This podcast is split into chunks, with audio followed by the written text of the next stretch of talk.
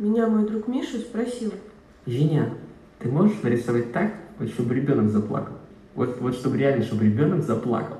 Выйди на улицу, найди ребенка, покажи ему, чтобы реально ребенок заплакал, чтобы ребенок испугался. Я долго ходила, думала. Вообще, это настоящий вызов для художника. Крутая задача. Может быть и могу, но я не буду. Не буду из принципа. Потому что дети и так часто плачут. Не дождетесь.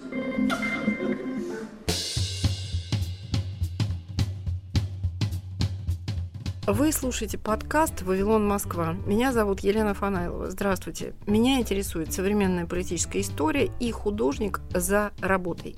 Как и персонажи сериала «Вавилон Берлин», герои подкаста «Вавилон Москва» не знают, окажутся ли они в эмиграции, в тюрьме или в безопасности. Они отстаивают свои убеждения, ненавидят войну, анализируют политику, любят свободу, свою и чужую. Свобода Украины – это их принцип. Островки нормальности. Москва времен спецоперации. Мы продолжаем наблюдение Лили Пальвелевой за московскими культурными событиями. Лили ходит по Москве, изучая, как горожане сохраняют свое достоинство перед лицом власти. Достоинство в том числе в том, чтобы сохранить память о трагедиях страны и в том, как рассказать о простых людях, кто страдает в России сегодня, об исключенных из сводок новостей, беззащитных гражданах. Документальная анимация, семейные истории, не всегда веселые, как не весела вся политическая история Советского Союза и современной России. Заики и политзеки, перемещенные лица в поисках своего языка и места в империи – Рассказывают об этом российские художники мультипликации, которые никуда не уехали с начала вторжения России и Украины. Мы не обсуждаем, насколько они хорошие или плохие русские. Это просто фиксация времени. Лилия Пальвельва на фестивале документальной анимации в Москве. Считается, что документальная анимация возникла очень давно, когда вся мультипликация делала первые шаги. Вероятно, это так – только никогда прежде к этому жанру мультипликаторы и их зрители не проявляли такого интереса, как в последние годы. В тревожные времена общество больше всего нуждается в невымышленных историях. Правда, такие фильмы обычно не попадают в прокат. Увидеть их можно либо в интернете, либо на кинофестивалях и каких-то специальных показах. Один из них прошел в Московском центре Гелеровского – на острове Свияжск под Казанью в седьмой раз прошел фестиваль дебютного документального кино «Рудник». В программу фестиваля традиционно входит школа документальной анимации. Ее участники – это и молодые специалисты в области мультипликации, и люди смежных профессий, желающие освоить новый опыт. Всего за несколько дней они с помощью наставников успевают снять фильмы, далекие от привычных канонов. Незадолго до фестиваля в культурном центре Гелеровского показали подборку лучших фильмов предыдущих лет. Документальная анимация – слишком громоздкий термин, поэтому он сократился до одного слова «анимадок». Слово под стать фильмам, которые делают на фестивале в Свияжске. В отличие от, скажем, коммерческих больших мультфильмов, эти короткие, от 3 до 10 минут – а главное их смысл, их содержание, спрессованные, чаще всего в основе сюжетов, личные истории авторов или их близких. Но бывают и другие. Таков фильм «Дополнить ничего не могу», репрессирован в 30-е годы Якове Янцене. Впрочем, и в этом случае режиссер Татьяна Стефаненко имеет к герою фильма отношение, хоть и опосредованное. Правнучка Якова Янцена, Мария Лоцманова, подруга автора – они вместе отправлялись в Архангельские архивы, чтобы восстановить страницы семейной истории.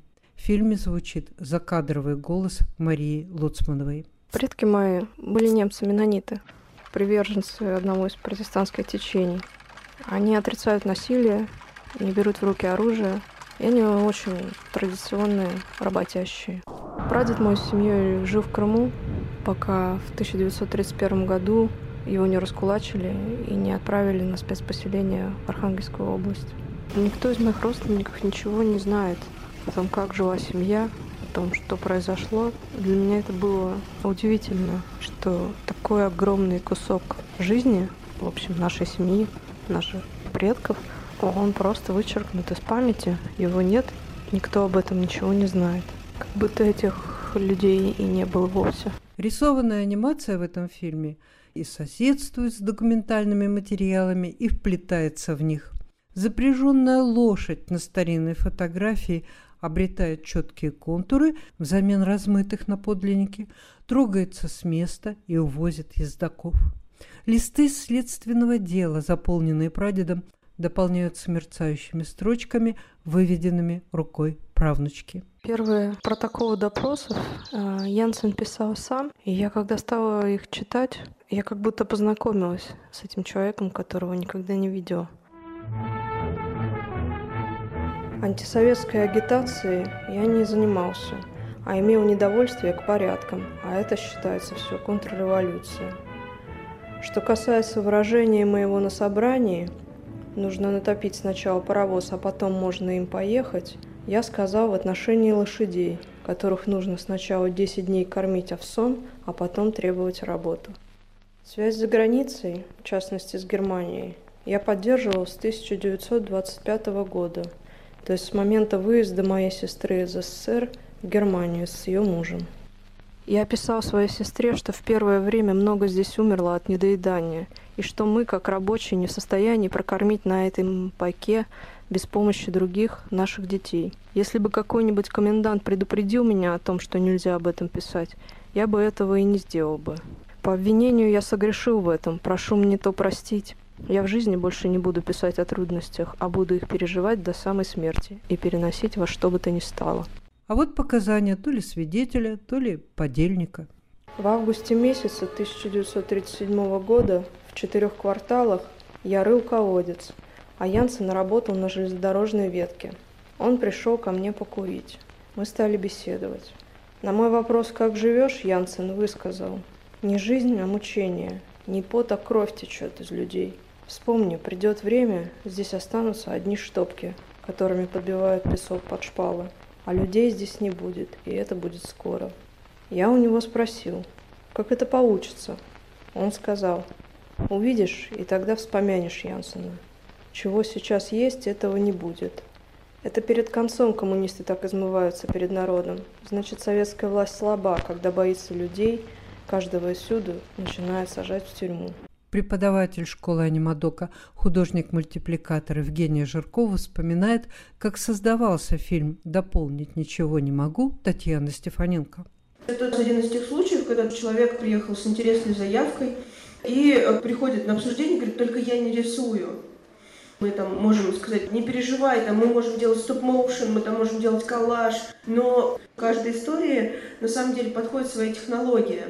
Таня, несмотря ни на что, все равно выбрала рисованную анимацию. Здесь это родственник ее близкой подруги, но тем не менее она все равно в этой истории была как бы немножечко снаружи. Но то исследование, которое они проводили, как они действительно ездили по всем этим архивам, как они узнавали, как там что-то не получалось, и как когда у тебя на руках все эти документы, грубо говоря, все кисточки и краски открыты для документальной анимации, все равно нужно понять, а как сложить этот пазл.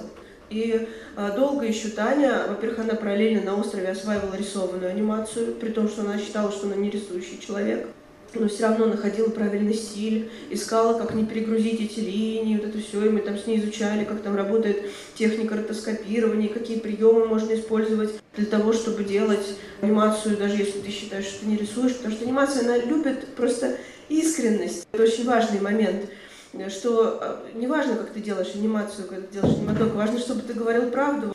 Когда тебе что-то убедительно показывают, и когда твой взгляд постоянно сопоставляет голос и картинку, ты начинаешь в это верить. Мы были просто поражены, на самом деле, тем, как это действительно работает. И каждый раз, когда я смотрю Танин фильм, я поражаюсь ее вот этой вот, ну, честной работе. Тем, что здесь эти люди, это действительно эти люди то, что этот человек, который оказался просто сметен с лица земли всеми историческими событиями, действительно этот человек, это действительно его слова. И то, с какой бережностью они все это выбрали, как его правнучка читает этот текст, как это все вообще ну, как бы происходило с этим поиском, с этим отбором материала, потому что они же нашли материала чуть-чуть побольше, и какой из этого правильно выбрать, чтобы вставить в историю, это большая ответственность. В этом смысле меня поражают даже исторические кадры, которые там выбраны, как именно они подошли к выбору именно этих исторических кадров. Поэтому можно сказать, то, что это еще один вид анимадока, когда мы работаем с документом в таком ключе, при этом неся полную ответственность за этот документ, ничего не выдумывая, но при этом и не губя свою какую-то творческую историю. Потому что классно, когда ты начинаешь чувствовать, как к тебе поворачивается анимация своим прекрасным лицом и говорит «рисуй». У тебя все получается, этих 10 линий, их достаточно для того, чтобы создать эту историю, чтобы подчеркнуть ее, чтобы передать ее дальше человеку. Спасибо большое Тане. Она еще потом долго доделывала кино после Свияжска. О личных проблемах, в том числе о болезнях, автор анимадока рассказывают бесстрашно и с мягким юмором. В фильме «Труднопроизносимая» Надежды Щербаковой использованы мелкие обрезки разноцветной бумаги. Из них складываются мозаичные буквы и слова, на которые карабкается маленькая девочка-заика. Каждый подъем она преодолевает не с первой попытки, спотыкается, замирает, скатывается вниз, снова поднимается. Это визуальная метафора. И это подобно тому, как затруднена речь героини. Надежда Щербакова говорит, как важно для нее, как, наверное, для всех людей с заиканием, чтобы их просто дружелюбно слушали, не пытаясь угадать или подсказать слово. Самое яркое впечатление из детского сада о том, как я всем рассказывала анекдот про Вовочку. Сначала я рассказала его Вове Мурашко. Мне показалось очень не тетри... тетри тривиальной мысль рассказать Вове шутку про Вову. И вот, вот когда я на, начала свой э, рассказ, часть ре, ребят у, услы, услы, услы, услышали то, что я рассказываю анекдот, и тоже захотели послушать. Потом еще часть ребят потяну, подтянулась. И они тоже хотели услышать а анекдот с самого начала. И так я раза три или четыре начинала рассказывать эту шутку, и, и всем, всем нравилось, все смеялись, хотя до развязки я в тот день, кажется, так и не дошла. Мы вернемся после объявлений. Говорит Радио Свобода. Круглосуточный прямой радиоэфир и аудиотека лучших программ и подкастов «Свободы» на YouTube-канале «Радио Свобода Лайв». Радио Свобода на экране твоего монитора, в твоем мобильном и в твоих наушниках. YouTube-канал «Радио Свобода Лайв». Твой YouTube обретает знакомый голос. Островки нормальности. Документальная анимация в Москве. Рассказывает Лилия Пальвелева. Ашот Мефодин снял веселый фильм о своем дедушке, у которого тоже были проблемы с коммуникацией. Подзабывший родной армянский язык и не освоивший толком русский, дедушка сформировал свой причудливый лексикон. При этом он был словоохотливым человеком, а семья его прекрасно понимала. В фильме «Дедушкин словарь» слова являются персонажами, герой с ними взаимодействует. По его версии, «ободрал» – это означает «выиграл», «победил». «Как и шаг» – «сильно». Например, «наелся, как и шаг» или «устал, как и шаг». Бульвар почему-то вульгарное слово, а также улица, где ходят, как он выражается, фирменные девки. Наконец, вешалки – это грибы-вешенки. По словам Ашота Мефодина, в семье к такому словотворчеству относились не как к чему-то ущербному, наоборот, как к уникальному явлению, присущему единственному, к тому же родному человеку. Это настоящий словарь, это мы с мамой его вели года, наверное, два последние, пока дедушка жил. Ну, просто мы в какой-то момент поняли, что это классные слова, прикольные. Я их сам часто говорю, мы ими заражаем каких-то друзей или родственников, это тоже идет в их лексикон. И надо это было фиксировать. И мы что-то что вспомнили, записали, что-то у него напрямую спрашивали, он нам объяснял, вот даже здесь аудио. Здесь движение дедушки и само аудио – это один из видосов, который мы записываем, мы просто приезжали в гости к ним и снимали на камеру, потому что он очень артистичный, он любил, когда его снимают, и у нас есть прям ряд видео разных, где он рассказывает какие-то забавные байки.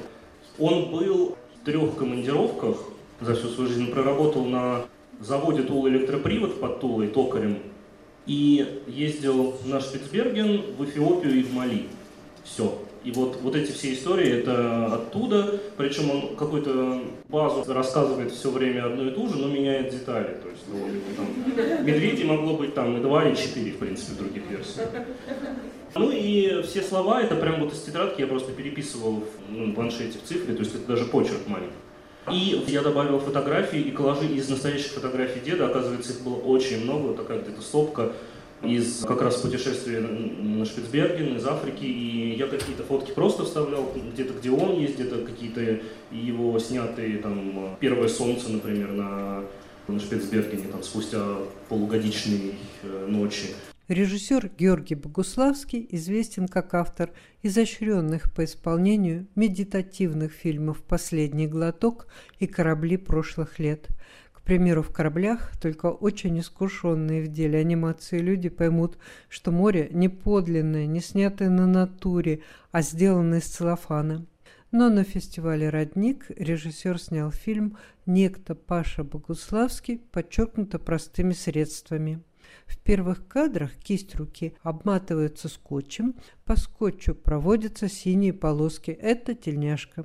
Сверху приклеивается кукольная голова, два пальца, ножки. Все, персонаж готов. Мера условности запредельная, но в стык монтируются подлинные семейные фотографии, а за кадром звучит голос отца режиссера. Паша Богославского уже нет в живых, а аудиозапись осталась. Я любил, люблю и буду всегда любить свою первую жену, с которой нас свела моя мама. Она нашла ее на Пасху в синагоге. Как я прошел мимо этой девушки, я не понимаю. Я сам приехал туда, чтобы искать себе невесту. Я обошел там всех и все. Как я ее увидел, я не понимаю. Но мама увидела ее, она подошла к ней. А девчонка пришла. Там все, все приходили. Это место такое, хоральная синагога. Туда народ специально приходит искать себе пару. И она училась в пединституте и знала, что их будут бдить, и она будет иметь большие проблемы за это свое посещение синагоги. Пришла туда как революционерка. Рассказывая о Георгии Богуславском, Евгений Жиркова называет его Юрой. Это его домашнее имя. Юра очень классный режиссер авторского кино, и когда он написал то, что «Женька, я еду в Свияжск», я такая, типа, опа, как интересно. И часто меня потом спрашивают, говорят, Жень, ты там, типа, как учитель, а как вот ты поступаешь, когда к тебе приезжает Богуславский, например? Потому что мы все шутим, на, на самом деле, про Юру, что в нашем поколении он Юрий Борисович Нарштейн как раз. Но тем не менее, когда к тебе приезжает кто-то, кто такой, ну, с очень супер своей какой-то идеей, и все спрашивают, ну как это вообще, как этого человека направить? А вот фишка в том, что очень многие ребята, которые к нам приезжают как режиссеры, они говорят, ух ты, это летняя школа, но ты здесь можешь делать то, что ты любишь, то есть тебе просто помогают. Юра может приехать и делать свой проект и столкнуться ровно с той планкой, которую он сам себе задал. Юра Богуславский сделал про папу такое кино. Когда Юра только рассказывал о своей заявке, мы обычно все время ведем очень долгие обсуждения, ну это важно, правда, потому что такое кино, оно рождается очень быстро, но процентов 40 времени точно ты больше думаешь и формулируешь идею. И он говорит, я вот там думал там сделать вот фильм в память об отце, потому что я нашел с ним интервью, но еще у меня есть детские рисунки, как там мои дети его рисовали. Ну, в общем, у него было очень много разных составляющих, очень много разных компонентов, которые он хотел в эту историю внести. И, по сути, там первые два-три дня он просто убирал лишнее, и он смотрел, что тоже станет основой его истории. И в какой-то момент он намотал скотч на руку и такой, а, я буду делать так, потому что на самом деле обычно а, Юра делает кукольные конструкции, то есть под чесноком один из адептов классической кукольной анимации, в которую он привнес свое какое-то потрясающее видение абсолютно. Сейчас вот у него вышел новый фильм замечательный, который можно сейчас будет посмотреть, я надеюсь, на русских фестивалях «Украденная мелодия». Короче говоря, этот анимадок, он просто немножечко, там дух Юры, безусловно, присутствует, но он немножечко не похож на то, что он обычно делает.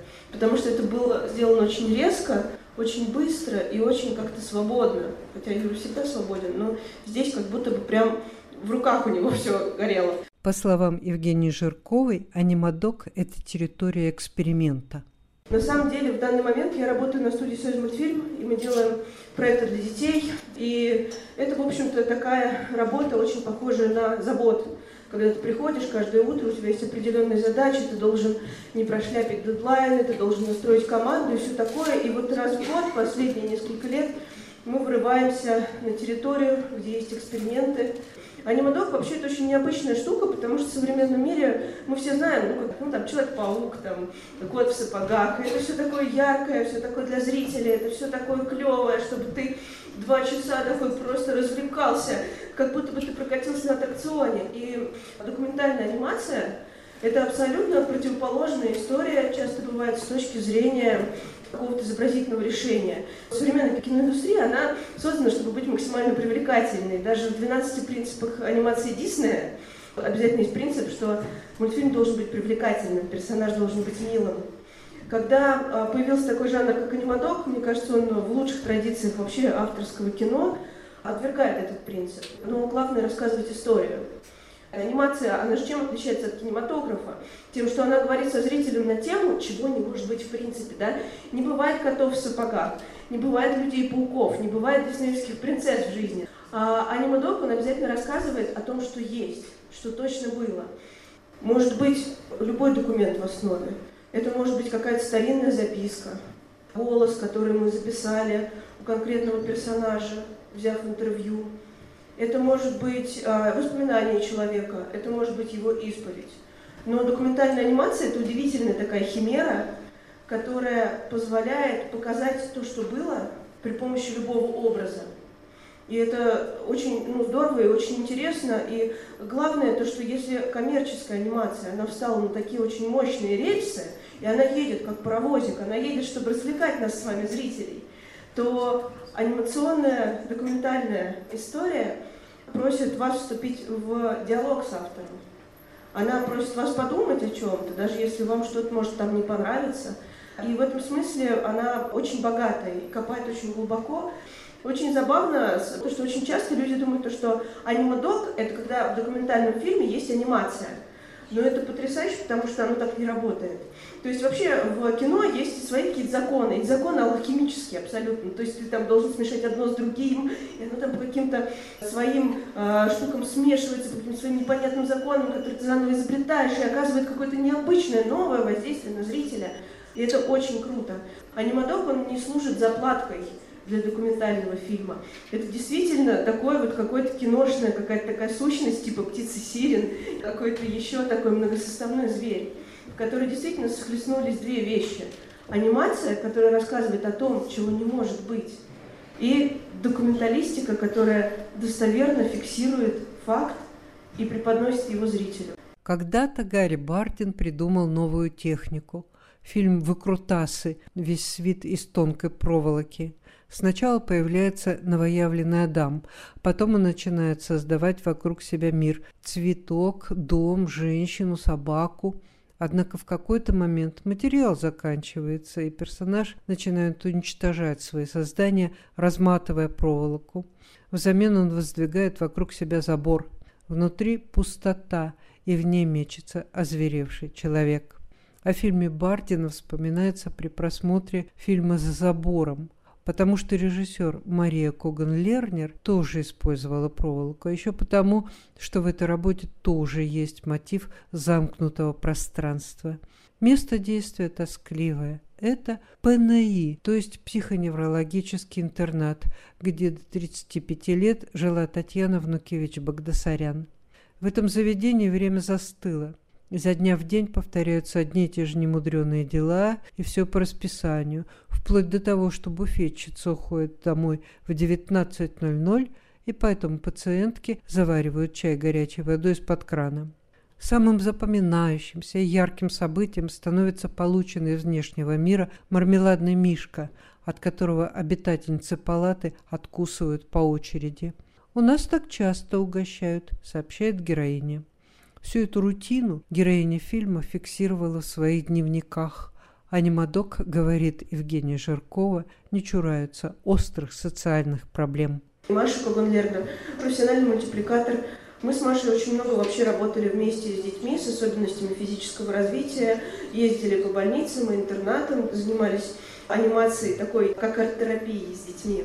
И э, я ушла в сторону анимации самой, а Маша как раз ушла больше в сторону педагогики, больше в сторону авторского кино, больше в сторону авторского творчества. И когда мы с ней снова встретились после там, напряженной нашей работы, там, спустя несколько лет, на одну неделю в этой комнатке в доме паломника на острове Свияжск, она рассказывала, что привезла вот такое вот сокровище, интервью с Татьяной, которая жила в ПНИ, и которой удалось добиться возможности переехать в свою собственную квартиру и начать свою собственную взрослую жизнь. Могу еще только сказать то, что Маша продолжает общаться с героиней своего проекта и готовит сейчас вместе субтитры на иврите, причем переводом занимается сама ее героиня. Маша в Израиле, она действительно переехала сейчас в Израиль, но сейчас она вернулась и работает в лагере на Валдае с детьми с особенностями развития. Маша удивительный человек. То есть ей не важно, в общем-то, чем точно заниматься, там рисовать, там плести из проволоки. Этот фильм сделан из проволоки. То есть она ездит везде с огромными мотками, проволоки, причем как она мне периодически звонит, говорит, ты не проезжаешь мимо строительного, мне тут нужна вот такая. Я такая, типа, что, Маня, я не знаю, где ее найти. Она такая, ну вот прям такая, там, типа, не медная, а вот какая-то. Я прям, Леруа Мерлен, это ее магазин. То есть не передвижник. Мне кажется, в этом еще тоже заключается магия анимадока, потому что здесь, кажется, в качестве документа взято вот это вот интервью и дневники Татьяны. И здесь анимация, она, с одной стороны, помогает вам смеяться над этой историей, которая вообще-то жуткая, но, с другой стороны, ведь правда, когда человек живет в таких условиях и находит в себе силы смеяться, это тоже жизнь. И вот это как раз, мне кажется, Маша зацепила здесь. То есть, если мы сейчас с вами ну, пытаемся разобраться с тем, что же такое за зверь-анимадок, то вот еще одна его примета, да, то есть он позволяет страшные вещи показывать самыми добрыми способами. Подтверждение этих слов есть в финале собственного фильма Евгении Жарковой. Его название «Почему я красиво рисую». Меня мой друг Миша спросил.